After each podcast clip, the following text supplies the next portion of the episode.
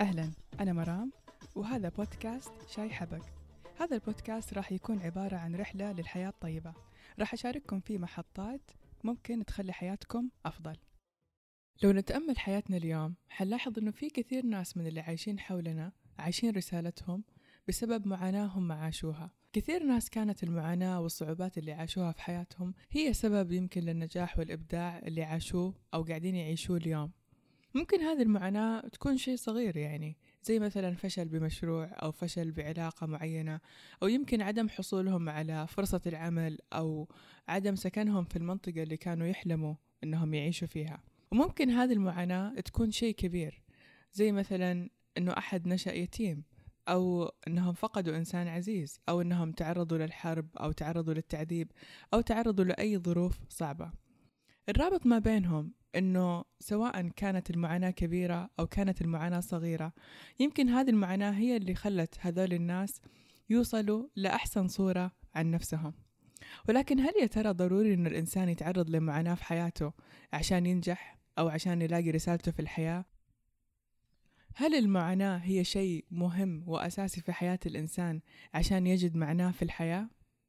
أتوقع أنه ما في أحد ممكن يجاوبنا على هذا السؤال أحسن من طبيب نفسي. طبيب نفسي هو بنفسه جرب أنه يعيش معاناة جدا كبيرة في حياته وهذه المعاناة ساعدته مو بس أنه يساعد الناس ساعدته أيضا أنه يألف كتاب. هذا الكتاب يعتبر لغاية اليوم واحد من أهم مئة كتاب في مجال العلاج النفسي. هذا الطبيب اسمه فيكتور فرانكل. واسم الكتاب Man Search for Meaning. قصة فيكتور مع المعاناة بدأت تحديدا في عام 1942 يعني في الحرب في أيام الحرب العالمية الثانية. في هذه الفترة احتلت ألمانيا النازية النمسا وضمتها لأجزائها وبدأت تعتقل آلاف آلاف العائلات الموجودين هناك وترسلهم بشاحنات لمعسكرات الاعتقال. وفي ليلة من الليالي اقتحم الجيش النازي بيت فيكتور. واعتقلوا هو وزوجته وأمه وأبوه وأخوه. اعتقلوهم كلهم وأخذوهم بشاحنات حالهم حال الآلاف من جيرانهم وأرسلوهم لمعسكرات الاعتقال. وهناك بدأ الفصل الأول من فصول المعاناة في حياة فيكتور. أول ما وصلوا للمعسكر أبوه مات على طول لأنه ما قدر يستحمل الظروف الصعبة الموجودة هناك. وبعدها بفترة تم نقلهم هو وزوجته وأمه وأخوه لمعسكر ثاني. معسكر اسمه أوشفيت. هذا المعسكر اللي للأسف كان آخر مكان يلتم فيه شمل العائلة بعد ما يتفرقوا للأبد. اللي صار أنه بعد ما جلسوا سنة في معسكر أوشفيتس تم تفريقهم عن بعض. الأسوأ حظا ما بينهم كانت الأم اللي بسبب كبر سنها وعدم قدرتها على يعني عمل أي شيء من الأعمال الشاقة اللي كانت مطلوبة منها تم إرسالها لغرف الغاز. هذه الغرف اللي كانت مصير أي إنسان يشوف الجيش النازي أنه هو ما عنده فايدة. ببساطة كانوا يدخلوهم هذه الغرف ويشغلوا عليهم الغاز وكانوا يموتوا بدم بارد. الأحسن حظا فيهم كان فيكتور. فيكتور لأنه طبيب وكان في كثير من الأحيان يساعد السجناء الموجودين. أرسلوه لمعسكر اسمه معسكر العمال أو ال labor camp. في هذا المعسكر اللي يعني يعتبر شوي ظروفه أفضل من غيره كانوا على الأقل يعطوا السجناء يعني أكل ويعطوهم يعني بعض الأساسيات الحياة عشان يكونوا قادرين على على يعني على عمل الأعمال الشاقة اللي كانوا يعطوهم هي. وهنا بدأت رحلة ثانية من المعاناة في حياة فيكتور. على الرغم من الظروف الصعبة اللي كان يعيشها فيكتور في هذا المعسكر إلا أنه فيكتور الطبيب النفسي اللي داخله ما زال صاحي وما زال واعي وكان يشوف كل الظروف اللي حوله بعين المراقب. لاحظ بأنه السجناء كانوا ينقسموا لقسمين أساسيين. في قسم منهم كان جدا يعني مو قادر يتعايش مع الوضع وقرر أنه ينهي حياته بنفسه. كثير من السجناء انتحروا لأنه ما كانوا قادرين أبدا على أنهم يتعايشوا مع الظروف الصعبة اللي موجودة هناك.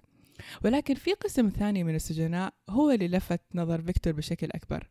هذا القسم مع أنه عاش نفس الظروف الصعبة اللي عاشوها السجناء الثانيين اللي قرروا ينتحروا إلا أنهم ما زالوا متشبثين بالحياة؟ كان عندهم أمل أنه راح يجي يوم من الأيام ويقدروا يعني يطلعوا ويمارسوا حياتهم من جديد. هذه الملاحظة ما لح... ما مرت على فيكتور مرور الكرام وصار يحاول يعني يسألهم ويستفسر منهم أكثر. لما بدأ يتكلم معاهم فيكتور ويسألهم عن الأسباب اللي كانت تخليهم يستحملوا كل هذه الظروف. كثير منهم كل واحد منهم كان عنده أجوبة مختلفة.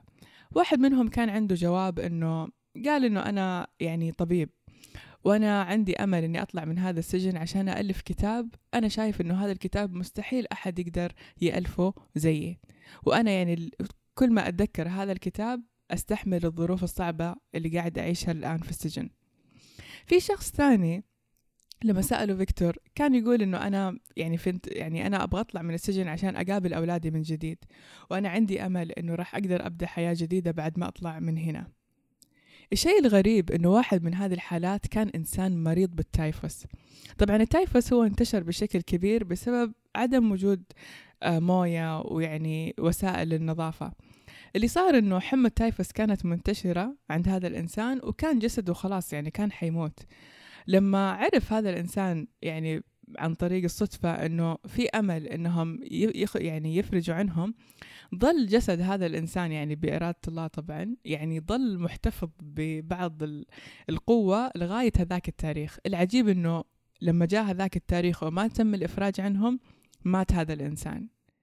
اللي لاحظه فيكتور بشكل عام سواء تعددت كل الأسباب اللي كان يجمع ما بين كل هذول الناس شيء واحد هو اللي كان يخليهم يستحملوا كل هذه الظروف. هذا الشيء هو وجود سبب. هذا السبب كان يخليهم يستحملوا الظروف الصعبة اللي هم عايشينها. كل هذه المشاهدات اللي شافها فيكتور ساعدته بشكل كبير إنه يجمع كل المعلومات اللي جمعها بكتاب هذا الكتاب اسمه Man Search for Meaning أو الإنسان يبحث عن معنى. في هذا الكتاب اللي خصص جزء منه لشرح تفاصيل الاعتقال في الجزء الثاني يحاول فيكتور يجاوب على سؤال ظل يشغله لوقت طويل. هذا السؤال هو عن إيش يبحث الإنسان؟ الإنسان في حياته إيش هو الشيء اللي دائما يدور عليه؟ هذا السؤال هو ما بدأ عند فيكتور بس لما دخل السجن ولكن هو بدأ عنده من قبل ما يدخل السجن. من قبل ما يدخل السجن كان فيكتور يراسل كثير من الأطباء النفسيين زي فرويد وزي آدلر وكان عنده بعض التحفظات على منهجهم في العلاج. فرويد من وجهة نظره أنه الإنسان هو دائما يبحث عن المتعة وأنه مجرد ما يشبع يعني المتعة حقته يصل لمرحلة من السعادة. ولكن اللي شافه فيكتور مع التجارب السريرية إنه هذا الشيء مو حقيقي لأنه في كثير من الناس عندهم كل وسائل المتعة ومع كده ما هم مبسوطين. وهذا الشيء اللي خلاه يقتنع أكثر بمدرسة آدلر اللي تقول بأنه الناس هم مش في حالة بحث عن المتعة وإنما هم بحالة بحث عن شيء ينقصهم من الطفولة. وهذا الشيء برضو مع الوقت أثبت أنه ما هو مرة دقيق لأن الإنسان إذا حيضل ينبش بالأشياء اللي ناقصته من الطفولة ما حيخلص. يعني إلى متى الإنسان حيبدأ يدور على الأشياء الناقصة؟ وهذا كمان الشيء اللي خلى فيكتور ما يقتنع كثير بالمنهج حق آدلر وخلاه يتأكد أنه في شيء ثاني الإنسان يدور عليه. تجربة فيكتور بالسجن يعني وكيف أنه في ناس على الرغم من كل هذه الظروف الصعبة قدروا يعيشوا أثبتت له أنه الإنسان لا يبحث لا على المتعة ولا عن الأشياء الناقصة. الإنسان ببساطة يبحث عن معنى أو عن سبب يخليه يعيش ويستحمل كل الظروف الموجودة حوله. لو نجي نشوف حياتنا اليوم حنلاحظ أنه كلنا نعيش بألم ومعاناة. ممكن البعض يستغرب ويقول لا الحمد لله يعني إحنا يعني ما فينا للعافية مو شرط الألم يكون ألم كبير أو معاناة كبيرة زي ألم فيكتور. ممكن ألم بسيط يعني زي إنك تكون مثلا عايش في مكان ما تبغاه أو يعني ما أنت حاب وظيفتك أو عايشة في علاقة ما تبغيها أو يعني أشياء زي كذا أشياء ممكن تكون بسيطة. وعلى النقيض ممكن نلاقي ناس عايشين يعني معاناة جدا جدا كبيرة زي إعاقة أو ألم أو مثلا مرض أو فقدوا ناس عزيزين. نلاحظ اليوم أنه الناس كلهم يعيشوا بألم. آه هذا الألم يعني ممكن يكون على نقيضين. في ناس من كثر المعاناة الموجودة في حياتهم في ناس عايشين معاناة جدا كبيرة في حياتهم. وفي ناس عندهم كل أنواع يعني وسائل الترفيه ووسائل الرفاهية ومع كذا عايشين ألم الفراغ. عايشين ألم أنه ما عندهم شيء يسووه في حياتهم أو عايشين فراغ. الغريب في الموضوع أنه هذول الناس على أنهم عايشين في النقيض إلا أنه كلهم علاجهم واحد. كلهم علاجهم إنهم يلاقوا معنى في حياتهم. هذا المعنى هو السبب اللي يخليهم يعيشوا كل يوم. ولكن إيش هو المعنى؟ من أول إحنا قاعدين نقول معنى معنى بس إيش يعني معنى؟ المعنى ببساطة هو شعورك بأنه أنت انخلقت لسبب ما في أحد غيرك يقدر يسويه لو أشبه لكم هذا الشيء تخيل أنك موظف في شركة مثلا وفي يوم من الأيام جاك إيميل أو جاك اتصال وناداك أحد أعضاء مجلس الإدارة وقال لك تعال أنا أبغى أكلمك بموضوع تخيل إنه هذا المسؤول قال لك إنه أنا اليوم قررت أعطيك مهمة ما في أحد ثاني ممكن يسويها إلا أنت. كيف راح يكون شعورك أو كيف حيكون شعورك؟ أكيد حتطلعي من هذا الاجتماع وأنت يعني مرة مبسوطة وتحسي خلاص يعني إنه ما في أحد قدك. تخيل هذا الشعور لو إحنا نسحبه مو بس نخليه داخل الشركة تخيل لو شعورك بالحياة هذا الشعور. تخيل لو كل يوم أنت أو انت تصحي كل يوم وتحسي إنه انت عندك يعني معنى في حياتك ما في أحد ثاني يقدر يسويه. كيف حيكون شعورك؟ أي ألم راح يكون في حياة الإنسان في ظل وجود معنى في حياته راح يبدأ يختفي.